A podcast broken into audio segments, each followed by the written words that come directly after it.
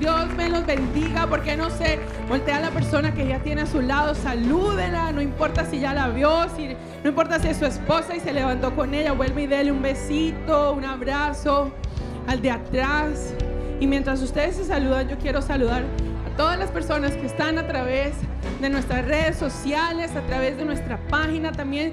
Para ti, muy buenas tardes, donde quiera que te encuentres, el país, del mundo, donde quiera que estés, te saludamos y te bendecimos y esperamos que esto que está viviendo esta iglesia, tú lo puedas sentir también allá en tu casa, con tu familia, que puedas experimentar la gloria de Dios como nosotros aquí. Te amamos y te bendecimos. Coalo Zamorano es productor, compositor y ministro de adoración. Durante su trayectoria ha participado en más de 50 producciones de música cristiana.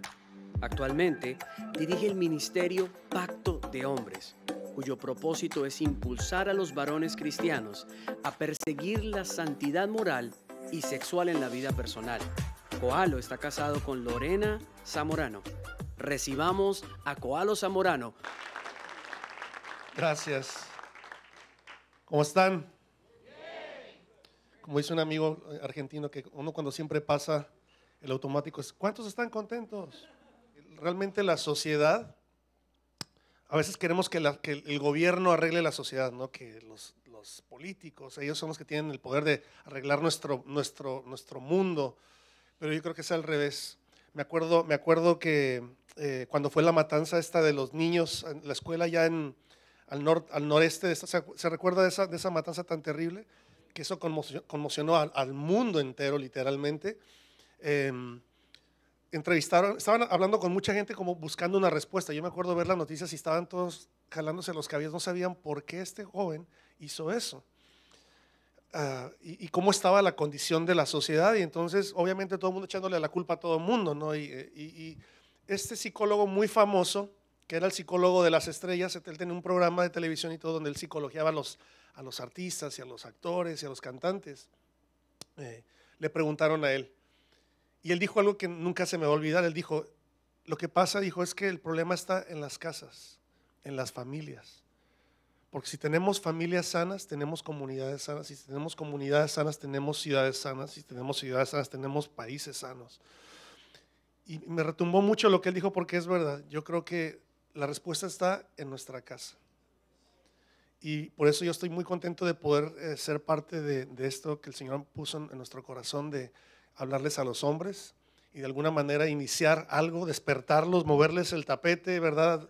Darles algunas cachetadas guajoloteras para que despierten, de que entiendan que si el hombre está sano, si el hombre de la casa está sano, su esposa va a estar sana.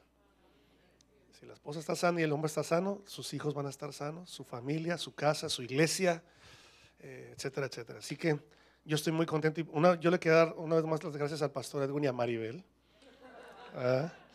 Que, que mm, le decía a Edwin, eh, no cualquiera se avienta a hacer esto, porque no es fácil hacer este tipo de eventos, son temas muy tabú.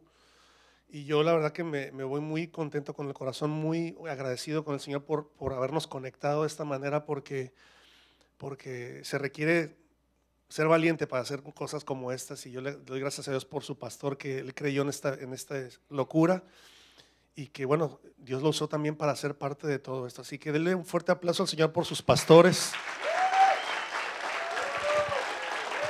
que son hombres que le creen al Señor.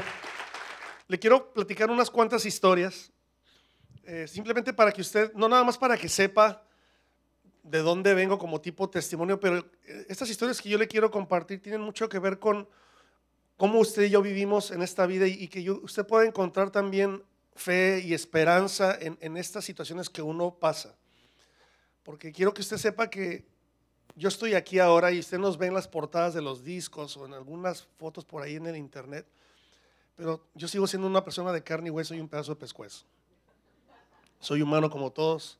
Marcos, güey, es humano toda esa gente somos humanos y, tenemos nuestras luchas intensas como cualquier persona, pero de esas luchas siempre sale, algo hermoso y, la historia de esa lucha siempre puede animar a otras personas. Y por eso yo quiero hoy platicarle unas cuantas de estas historias para que usted pueda encontrar ánimo y esperanza en su vida personal también. Eh, y comienzo platicándole de, dónde nos trajo el Señor.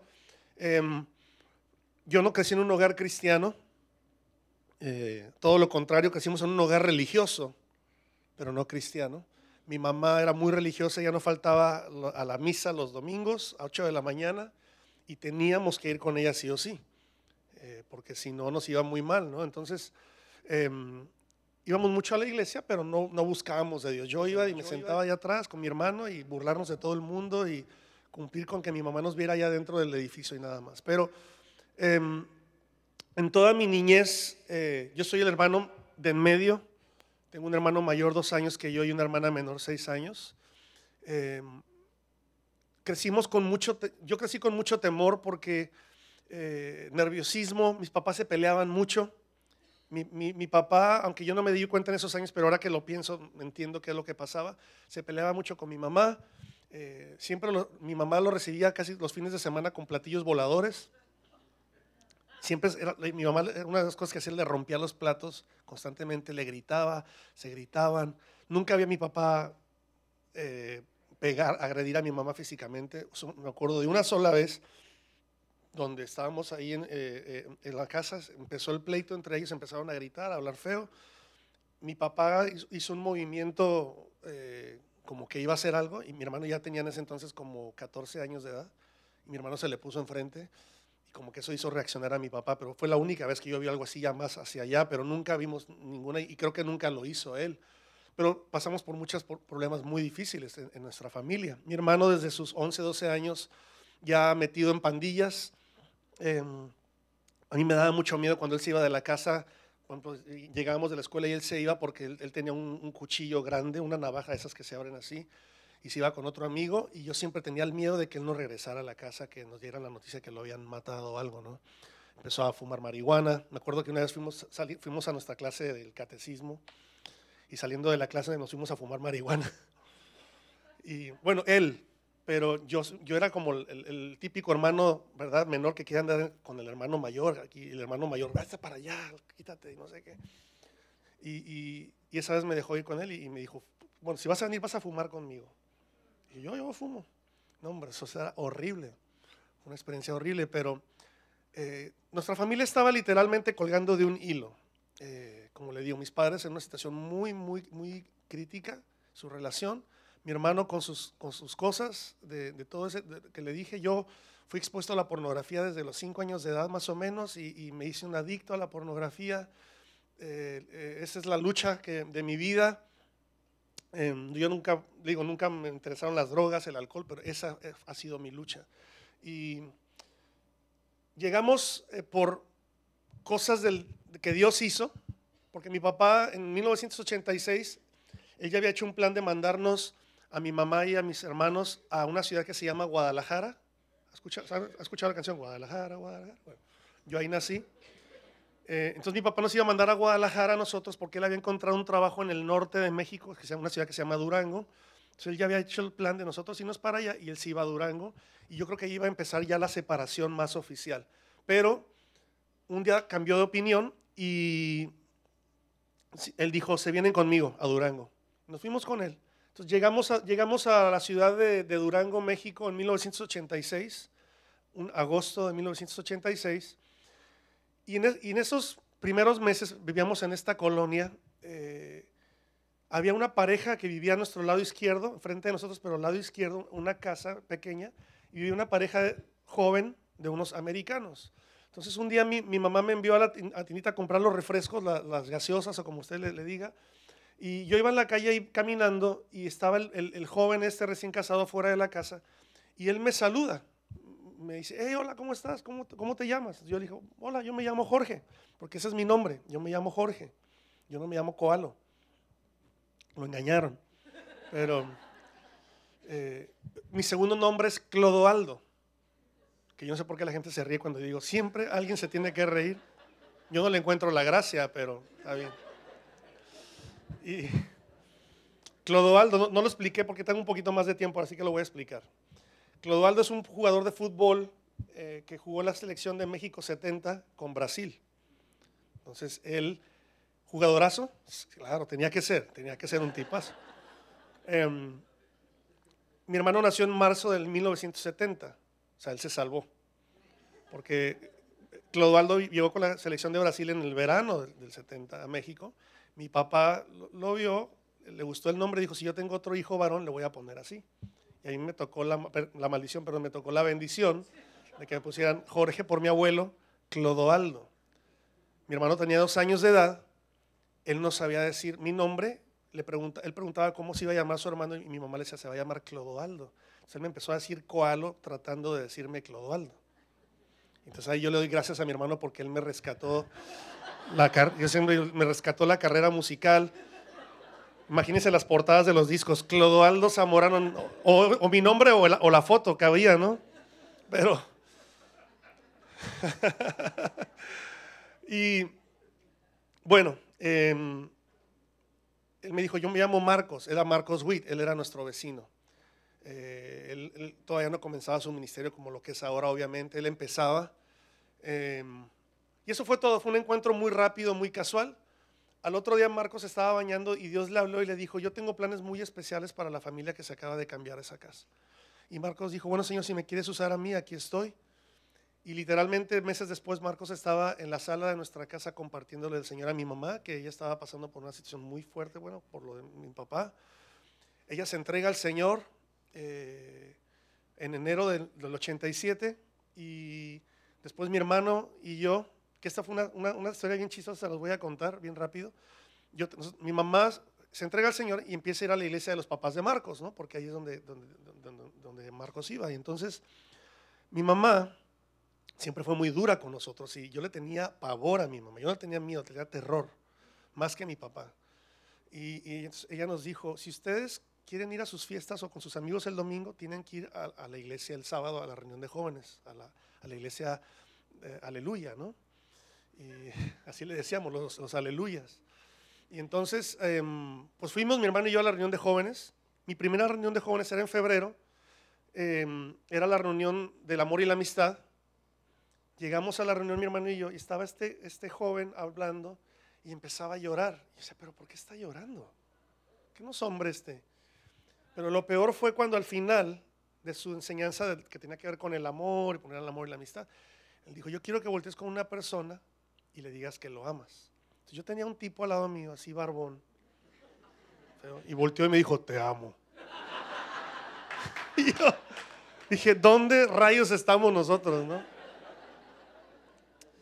Y en fin, eh, empezamos a ir a la iglesia, empecé a servir yo, mi, primera asignación en, la iglesia fue porque el, joven que ponía las letras de las canciones no, llegó a un viernes, era la reunión del viernes, y no llegó. ¿Se acuerdan de las filminas?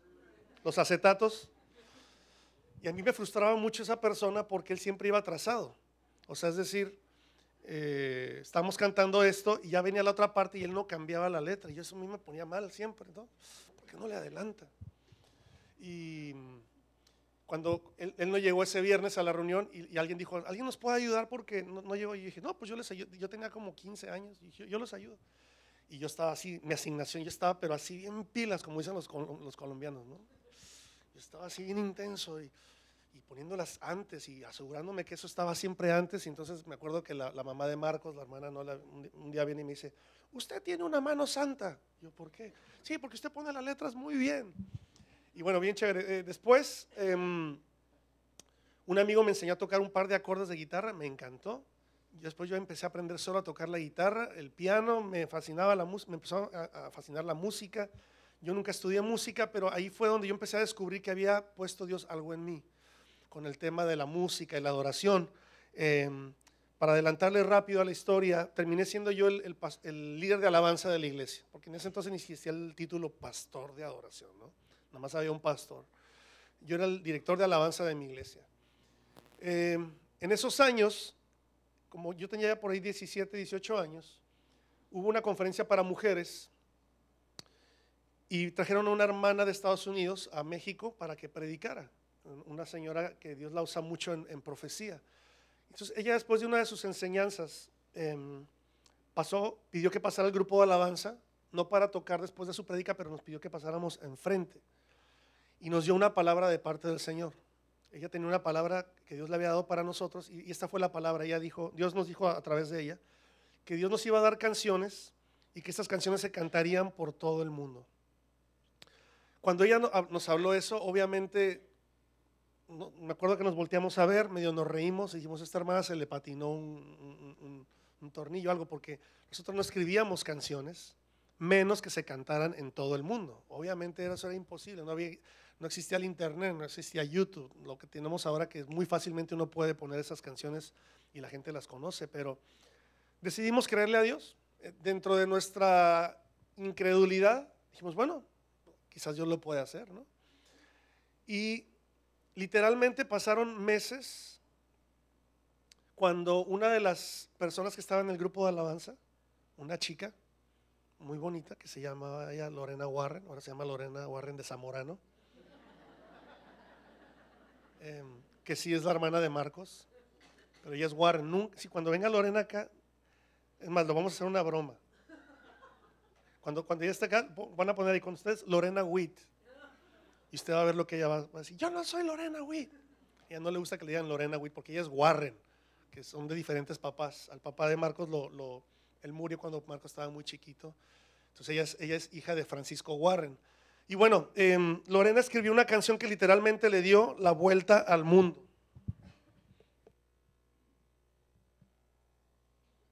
Se ha grabado en, japonés, yo lo he escuchado en ruso. Y yo sé que esa canción llegó a Colombia, Venezuela, al país donde usted viene. Si usted sabe esta canción, yo quiero que la cante conmigo, ¿ok? Con todas sus fuerzas. ¿Está listo? Tu amor por mí es más dulce que la miel y tu misericordia es nueva cada día. Tu amor por mí es más dulce que la miel misericordia es nueva cada día. Es por eso que te alabo, es por eso que te sirvo, es por eso que te doy todo mi amor. Es por eso que te alabo, es por eso por eso que te doy todo mi amor. Otro de los jóvenes en el grupo de alabanza, eh, el hijo de albañiles, él se llama Sergio González. Él escribió varias canciones, pero una de las primeras que él escribió fue esta preciosa canción, Un diamante para, para el cuerpo de Cristo. Dice, de gloria en gloria te ve. Cuanto más te conozco, quiero saber más de ti, mi Dios, cuán buen alfarero. Sí, quebrántame, quebrántame, amén a tu imagen, Quiero ser, quiero más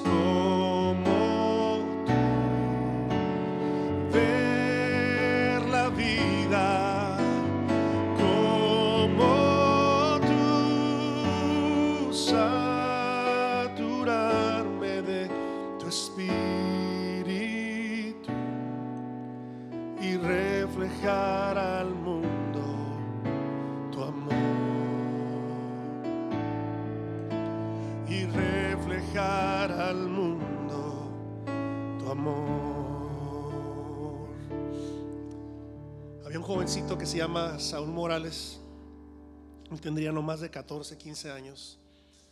Saúl Morales eh, es un caso muy especial para mí porque eh, cuando él estaba en la iglesia, ahí en, nuestra iglesia que se llama Betel, él, él quería ser parte del grupo de alabanza, él quería cantar, quería tocar, pero yo no lo pude dejar porque él cantaba muy feo y tocaba muy feo, tocaba muy mal la guitarra, descuadrado, no tenía noción de, ritmo, su voz era fea, eh, así como voz de locutor, así como uh, así, ¿no? Entonces, eh, pero para no desanimarlo y no echarle agua a la lumbre, lo pusimos en el sonido. Le dije, ayúdanos en el sonido, allá atrás, ¿verdad? Lejos de los micrófonos. Y él feliz, dijo, yo le entro, claro que sí. Entonces, eso era por un lado. Por otro lado, Saúl em, fue abandonado por su papá cuando él estaba chiquito. Él es el hermano mayor de tres. Eh, él y su mamá y sus hermanos vivían en un, espacio muy reducido. Era como, un, cuarto grande. Esa era su casa. Ahí estaban las camas, la mesa, todo. Y Saúl creció así, con mucha necesidad eh, económica, con, bueno, por no decir pobreza, eh, con muchas limitaciones. Como para decir, yo necesito esto para poder lograr cosas. Él sí lo puede hacer porque él tiene dinero. Ella lo puede hacer porque conoce a fulano. Saúl no tenía absolutamente nada de dónde agarrarse para decir, yo puedo hacer algo. Lo único que tenía Saúl era su fe en Dios que es algo que yo admiro hasta el día de hoy de, ese, de ese hombre. La fe que él tiene tan, tan arriesgada. Él se, él se arriesga y hace cosas locas para Dios. Y, y bueno, Saúl decide creerle a Dios. Él no pasó, esa, esa, vez que esta mujer nos dijo que pasáramos, él no pasó, él se quedó allá atrás. Pero él escuchó y, y él creyó, dijo, eso lo tomo para mí. Entonces, unos años después, yo trabajaba ya en un estudio de grabación. Y Saúl un día me llama y me dice, oye, ¿cuál te quiero enseñar una canción que escribí?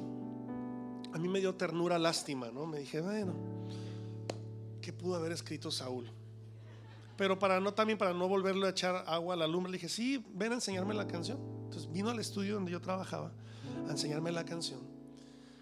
Yo dije, Señor, ayúdame a entenderle, dame discernimiento para, para a ver qué es lo que quiere decir Saúl en su canción. Él agarra la guitarra y esta fue la canción que él me, me mostró ese día. Si lo sabe, cántelo. Tus ojos revelan que yo nada puedo esconder, que no soy nada sin ti, oh fiel Señor. Sabes de mí cuando miras el corazón y todo lo puedes ver muy dentro de mí lleva mi vida a una sola verdad,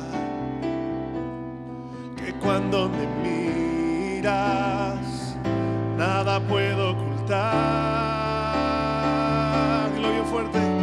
Yo sé.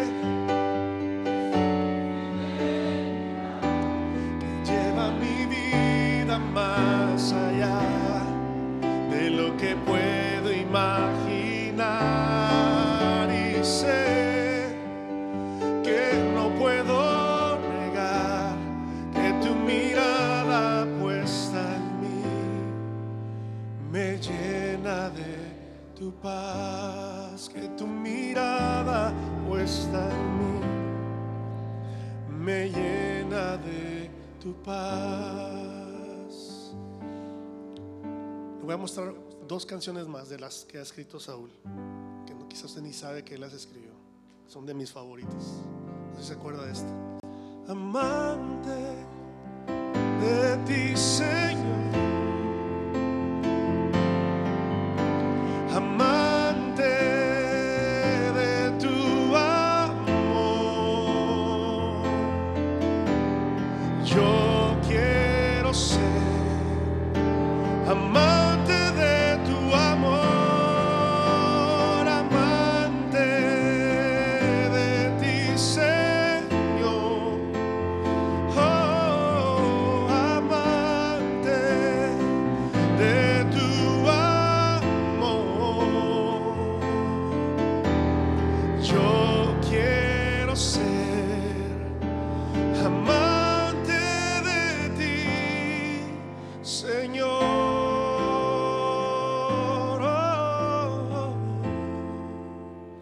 ¿Está listo para la otra?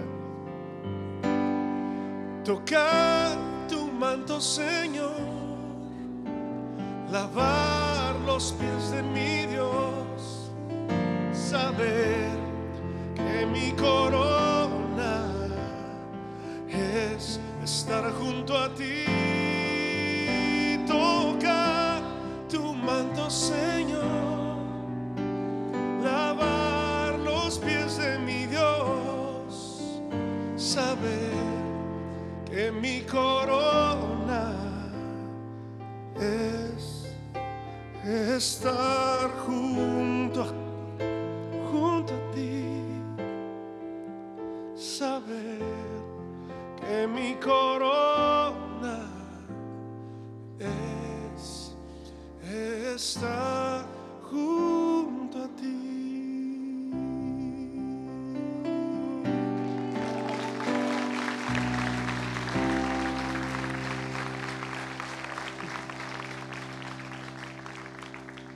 Muchas otras. Eh, le quiero presentar a Saúl. Saúl está aquí. En USB. quiero que conozca a Saúl Morales. Hey, hola, yo soy Saúl Morales y yo sé que Cualo ya habló un montón de cosas de mí, algunas malas, otras no tan malas, este, pero solamente quiero decirte que ah, sigue soñando las cosas que Dios ha puesto en tu corazón. Como has visto, Dios tomó mi vida, este, lo que prácticamente no era nada, y Dios empezó a darme canciones y, y Dios ha hecho con esas canciones cosas que nunca imaginé. Y, y, este, así que te animo a, a, perseverar en lo que Dios te ha hablado, en los sueños que Dios ha puesto en tu corazón. Seguramente Dios va a hacerte un instrumento en sus manos. Así que créele al Señor, confía en Él. Gracias, nos vemos.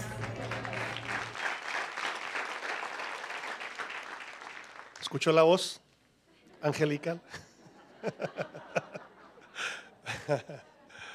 Yo admiro mucho a ese hombre. Hasta sabe que él es el pastor de la iglesia que los papás de Marcos fundaron ahora. Él es el que está llevando esta iglesia hacia adelante. Así como lo dijo Saúl, eh, yo quiero tomarme unos minutos para, para, recordarle a usted. Confíe en Dios, créanle en los sueños que Él puso en su corazón. Yo creo que a veces eh, o nos pasa a todos que Dios nos habla, nos dice cosas que, Él quiere hacer en nuestra vida a través de nuestra vida y eso no pasa y pasa el tiempo, pasan los años, pasan los, meses, los años. Y uno piensa, ¿será que Dios se le olvidó?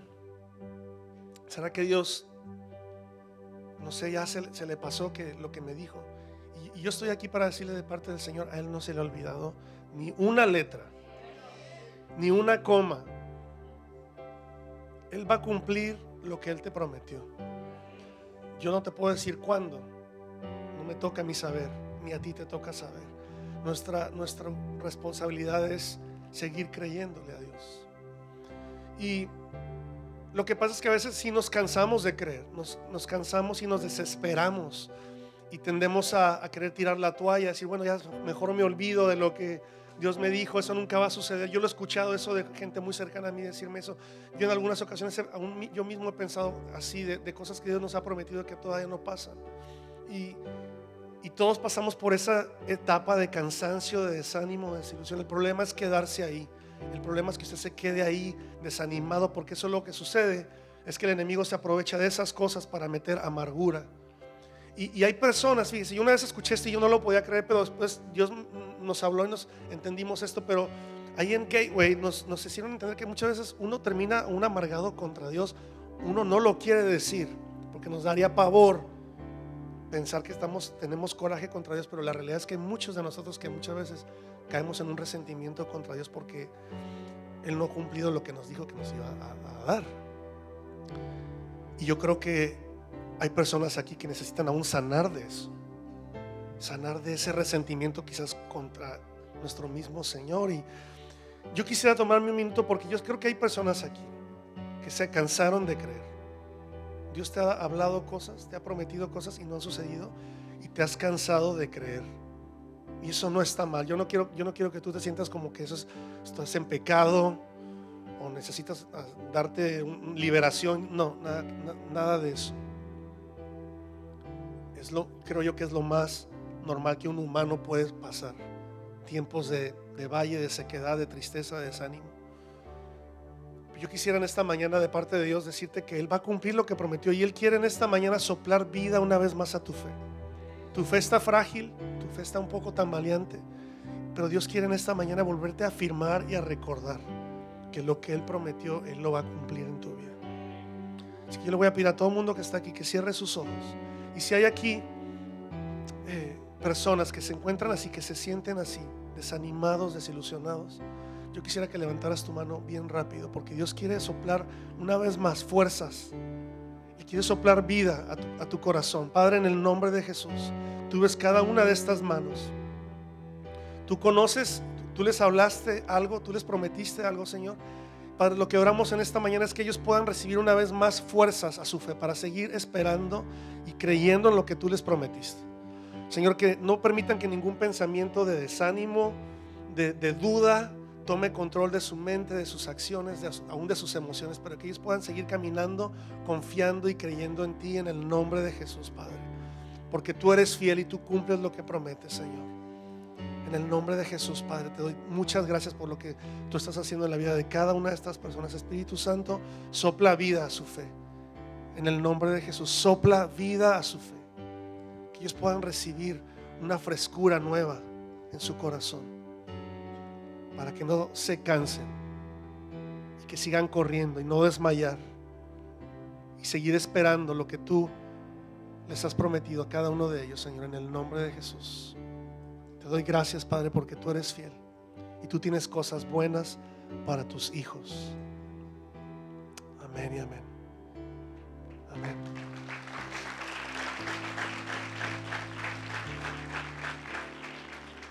Y una vez más, yo sé que es tu fidelidad que lleva mi vida más allá de lo que puedo imaginar y sé que no puedo negar que tu mirada puesta me llena de tu paz, que tu mirada puesta en ti me llena de tu paz. Gracias por tu paz, Jesús. Gracias, Señor. Gracias porque tú eres fiel. Algo que a mí me encanta de lo que Dios hace es que Él siempre te lleva, como dice la canción, siempre te va a llevar mucho más allá de lo que tú pensabas que Él iba a hacer. Él siempre se va de sobra.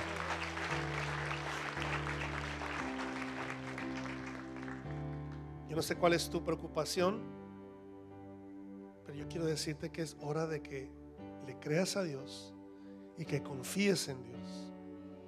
Que confíes en Dios. Yo sé que esa palabra se, la usamos mucho, ¿verdad? Confía, confía, pero sabes que parte de, mi historia, parte de, lo que yo viví, que también que es otra, otra de las historias que yo te quiero platicar, es de lo que yo viví hace aproximadamente 12 años. eh, que fue una lucha muy fuerte con el temor, con la ansiedad, con los ataques de ansiedad, ataques de pánico. Eh, yo no sabía qué era eso hasta, en el hasta que en el 2006, eh, sin mayor aviso, me, me llegó esta sensación de pensamientos de muerte, que me moría. Yo estaba en un restaurante comiendo con unos amigos, obviamente comida mexicana, y, y así me empezaron a llegar pensamientos, te mueres ahora, te mueres ahora. Yo sentía físicamente que me, que me estaba jalando el piso. Me entró un terror. Ay, hermano, pero ¿por qué se asusta si la Biblia dice que el morir es Cristo y no, que el vivir es Cristo y el morir es ganancia? Porque luego hay gente que dice eso, ¿verdad? Pero, yo- pero eso obviamente no venía de Dios. Yo le dije, Señor, por lo menos déjame llegar a mi casa para ver a mi esposa por última vez y a mis dos hijas que están ahí. Me fui a la casa como pude, me metí en la cama, estaba temblando de miedo, mi esposa llegó, no sabía lo que me, yo no podía explicar qué es lo que me pasaba. Ella no sabía qué hacer conmigo. En fin, empezó una lucha muy intensa con el tema del- de la ansiedad y del temor. Fui al doctor porque yo pensé que algo físicamente estaba mal en mí, porque yo antes de eso, yo tenía 33 años cuando eso me pasó, toda mi vida yo he sido muy bueno para comer. Gracias a Dios que parte de los genes que yo tengo no son para ponerme así de este tamaño, pero yo debería estar de este tamaño, o sea, porque yo comía y comía. Cuando yo llegué a Estados Unidos, yo le metía a, las alitas de pollo, ¿ah? con un amigo que nos íbamos y comíamos mucho de esa comida. Y, y entonces dije, yo voy a estar súper enfermo. Y fui al doctor, me revisaron, dije, revísenme por favor mi corazón y me sacaron sangre y bla, bla, bla. Hicieron todos los estudios y me dijo la doctora, tú estás más sano que yo. Tú lo que tienes son ataques de ansiedad. Y ahí empezó esa frase que yo dije, ¿qué es eso? Empecé a investigar. Encontré muchas cosas al respecto. Una de las cosas que encontré es que es una epidemia, le llaman la epidemia silenciosa del siglo XXI porque nadie quiere decir que tiene miedo. Y una cosa que le quiero decir, esto, esto no respeta posiciones, esto no respeta rangos social. Esto le pasa al, al pobre, le pasa al, al, al de clase media, le pasa al rico, le pasa al millonario y al billonario. Yo estaba el otro día viendo un reportaje del actor Robin Williams. Y usted piensa que uno ve a esa gente en la tele con tantas cosas y tienen tantas cosas y se quitó la vida. Porque una, de esas, de las cosas que suceden es que esta gente, no, la única persona que puede llenar nuestro corazón es Jesús. Punto. Y en nuestro caso, yo sé que yo tengo a Jesús en mi corazón. Pero ¿sabe, ¿sabe qué fue lo que pasó cuando yo pasé por esto? Aunque ahora, ahora lo entiendo, antes no lo entendía. Y se lo digo para que me escuche alguien que está pasando por una prueba difícil, sea de temor, ansiedad o sea otra cosa. Dios nos permite y nos escoge para estas cosas. A mí me encanta, yo estaba en Brasil y, un, y conocí a un joven recién casado que tenía como un año de casado y nos platicó su testimonio de que eh, cuando él se casa, al mes de que se casa le, le diagnostican leucemia. Y él estaba recién casado, estaba emocionado de vivir una vida junto a su, a su hermosa esposa. Él dice que estaba en el hospital y, y lo, le dieron la, la, mala noticia y él estaba en este cuartito y empezó a, a, decirle al Señor, ¿por qué? ¿Por qué? Estaba desesperado. Y Dios le dijo, porque yo te escogí. Y, y dice que ahí le cambió todo completamente. Y cuando yo pasé por esto, yo me acordé de esa historia. Y después yo pude ver que Dios sí me había escogido para esto. Y me, permitió pasar por este desierto. Yo le digo a las personas que están pasando por algo así, no se desespere, porque una, de las cosas que yo aprendí es que los desiertos son de punto A a punto B. Son lineales, no son, infinitos. Son lineales. Y usted entra por el punto A, pero hay un punto B. Hay un principio y hay un final. Y lo que el diablo nos vende cuando pasamos por esto es que nos dicen, te vas a quedar así el resto de tu vida. Yo pensé que yo me iba a volver loco, literalmente. Yo pensé que me estaba volviendo loco. Yo no, yo ya no quería salir de la, casi de la casa, no quería mucho menos viajar. Yo ya había decidido casi renunciar a, a, al ministerio de la música porque yo no, yo no me veía haciendo esto. Eh, yo, mi seguridad era un sillón. Yo tenía un sillón en mi casa que todavía lo tengo. Tengo como un attachment, ¿verdad? Emocional a ese sillón. Mi esposa ya lo quiere tirar y ese sillón está en mi cuarto, enfrente de mí. Digo, ese sillón se queda conmigo porque en ese sillón yo lloré, eh, era mi refugio, era el único lugar donde me sentía un poquito mejor. Eh, pero Dios me sacó de eso. Y usted me ve ahora aquí medio normal. no estoy normal, no me, no me, creo una persona normal, pero, pero eh, Dios me sacó de esto. Yo le quiero animar a usted que usted crea que Dios le va a sacar también a usted de esto. Pero hay cosas que usted necesita aprender en este proceso. Yo me acuerdo que estábamos en, en una, yo fui a una iglesia, me acuerdo que fue el domingo del de, último día del año, era un 31 de diciembre, y fuimos a una iglesia de un amigo, una iglesia muy pequeñita. Y él estaba predicando y me gustó lo que él dijo porque él explicaba esto, que uno, uno va del punto A al punto B, siempre. Pero lo interesante del punto A al punto B es que usted entienda que entre el punto A y punto B hay una escuela. Hay una escuela que Dios ha preparado para cada uno de nosotros en, esos momentos. Y lo que yo le quiero animar a que usted haga, que fue lo que esta persona nos animó a nosotros, es cam cambie su oración, cambie su petición. Porque yo sé que en mi caso, cuando yo pasaba por esta crisis, yo le decía al Señor, sácame de esto ya. Fue año y medio donde yo me despertaba con susto y me, iba a la cama con susto, con miedo, con ansiedad. Y dice, Señor, sácame de esto ya, no puedo más. Y cuando yo escuché a este hombre, que Dios me habló a través de esta, de esta persona, Él nos dijo, cambia tu oración. Ahora en vez de decir, sácame de esto, dile al Señor, ¿qué voy a aprender de esto? Porque yo sé que me vas a sacar de esto. Un día, yo no sé cuándo, pero yo creo y confío que tú me vas a sacar de esto un día. Lo que ahora necesito yo hacer es aprender de esto. Y eso fue lo que yo hice, cambié mi oración. Y ahí es donde empecé a aprender, comencé a aprender y a cambiar mi, mi, desesperación por decirle, Señor, enséñame. Y, lo, y lo que Él me enseñó, básicamente en una palabra, es, me reenseñó a confiar en Él. A confiar en Él.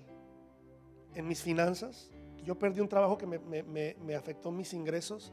Acabamos de comprar una casa porque yo tenía este ingreso, eh, pensando que lo iba a tener por muchos más años y seis meses después se me acaba ese trabajo y yo me quedo, teníamos, eh, bueno, nuestras cosas porque era una casa un poco más grande que la otra, teníamos muebles, teníamos los autos y yo le dije a mi esposa, nos vamos a, vendamos la casa, nos metemos un departamento y a ver cómo le hacemos para salir de todo esto. Entonces yo estaba un día orando, era en, enero del 2008, yo ya estaba, ya había salido yo de todo esto de la ansiedad, ya el Señor me había dado una victoria muy especial eh, yo estaba ahí em, leyendo un salmo, estaba teniendo un tiempo con el Señor, enero del 2008, y estoy leyendo este salmo que se lo quiero leer, Salmo 33, para que vean que sí leemos la Biblia. Salmo 33. Versículo, a partir del versículo 12 dice, dichosa la nación cuyo Dios es el Señor, el pueblo que escogió por su heredad. El Señor observa desde el cielo y ve a toda la humanidad.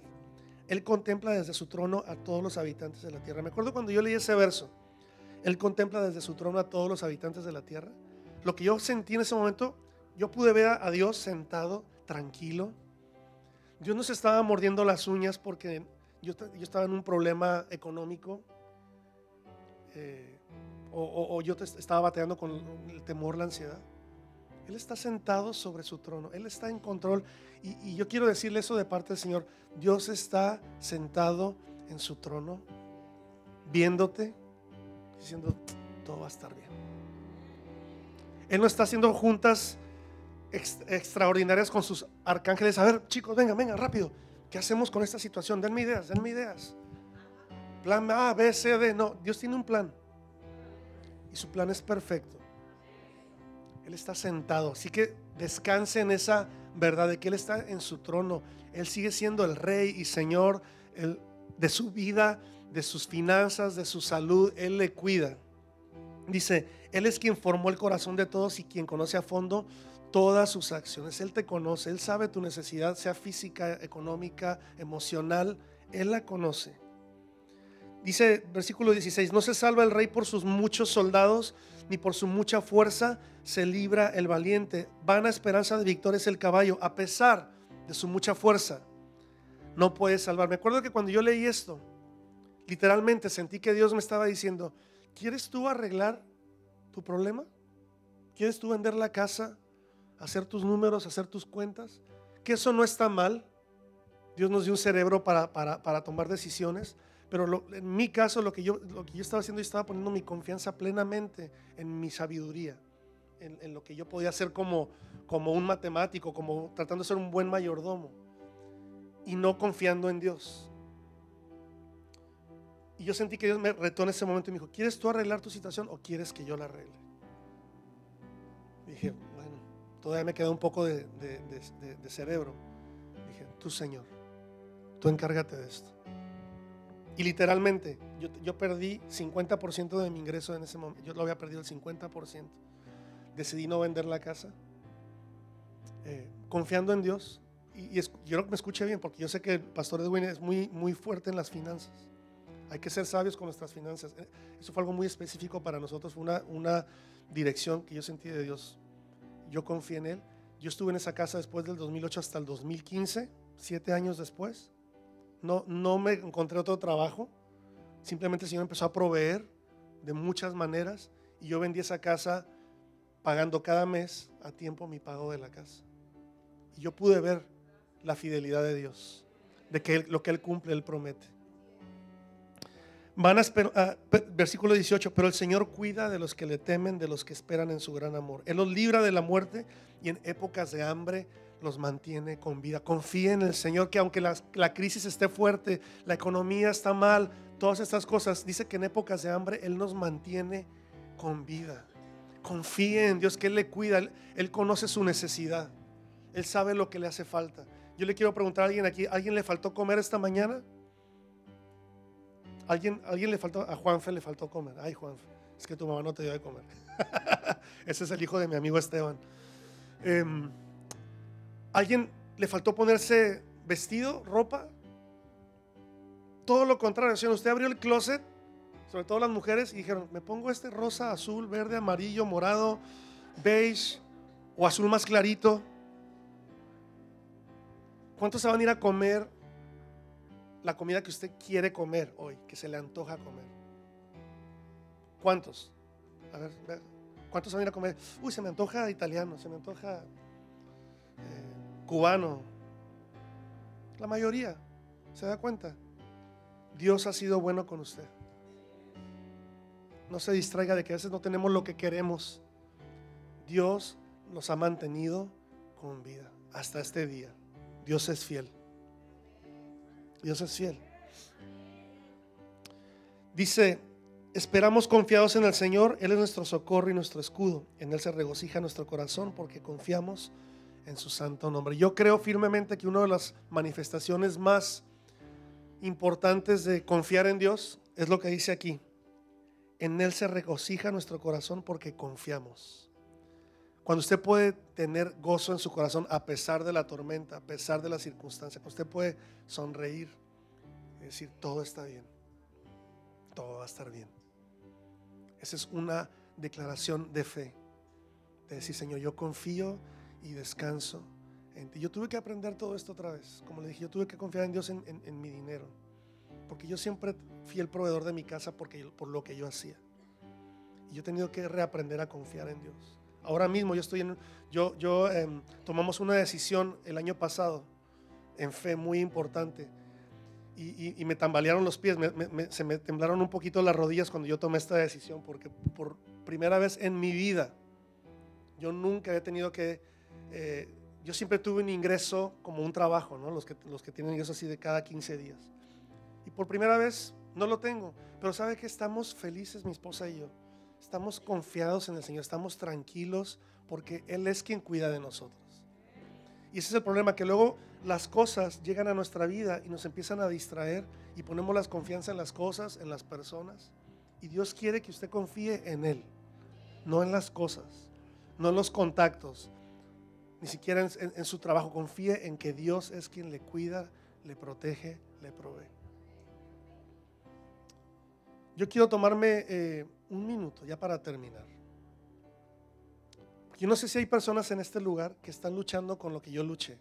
Yo tengo mucha compasión por estas personas porque es algo que es, algo muy, muy fuerte que el enemigo hace en nuestra mente, que nos paraliza. Y al menos que usted no lo ha vivido, no lo podría entender bien qué es lo que esto sucede, qué es lo que sucede cuando uno pasa por estas crisis de temor, de ansiedad. Para algunos quizás es este temor o esta ansiedad que usted está pasando viene de una situación real, de algún problema físico, un problema familiar. Entonces, algo palpable. Para otros simplemente son pensamientos, que era lo que me pasaba a mí, eran pensamientos que llegaban a mi mente y me dijeron mil cosas. Como sea el caso, yo quiero que esta mañana usted pueda entregarle eso al Señor y que usted comience un proceso de libertad para que usted pueda comenzar a confiar en Dios y que Él le pueda llenar de su paz y que Él pueda traer descanso a su vida. Porque sabe que de los, de los desiertos, otra cosa que sucede es que Dios siempre saca algo mejor. Siempre, como yo le dije, usted va a crecer. De este desierto que usted está pasando, usted va a crecer. Y Dios va, a sacar cosas que usted sabía que estaban en usted. Me quiero dirigir a todas las personas que están a través del internet también para ustedes despedirnos de todo corazón, darles gracias porque siempre son parte de nuestra casa, parte de presencia viva, donde quiera que estés, en el país donde estés, en la ciudad donde estés, recordarte que tenemos un Dios bueno, un Dios que nos ama, un Dios que está con nosotros, que nunca se ha olvidado de nosotros. Y si ha, tocado esta eh, enseñanza a tu corazón, esta, esta, eh, lo que hoy compartió Coalo, déjanos saber, escríbenos a través de, de las mismas redes que nosotros estaremos orando por ti. Que el Señor te bendiga, que el Señor te guarde. Te amamos muchísimo.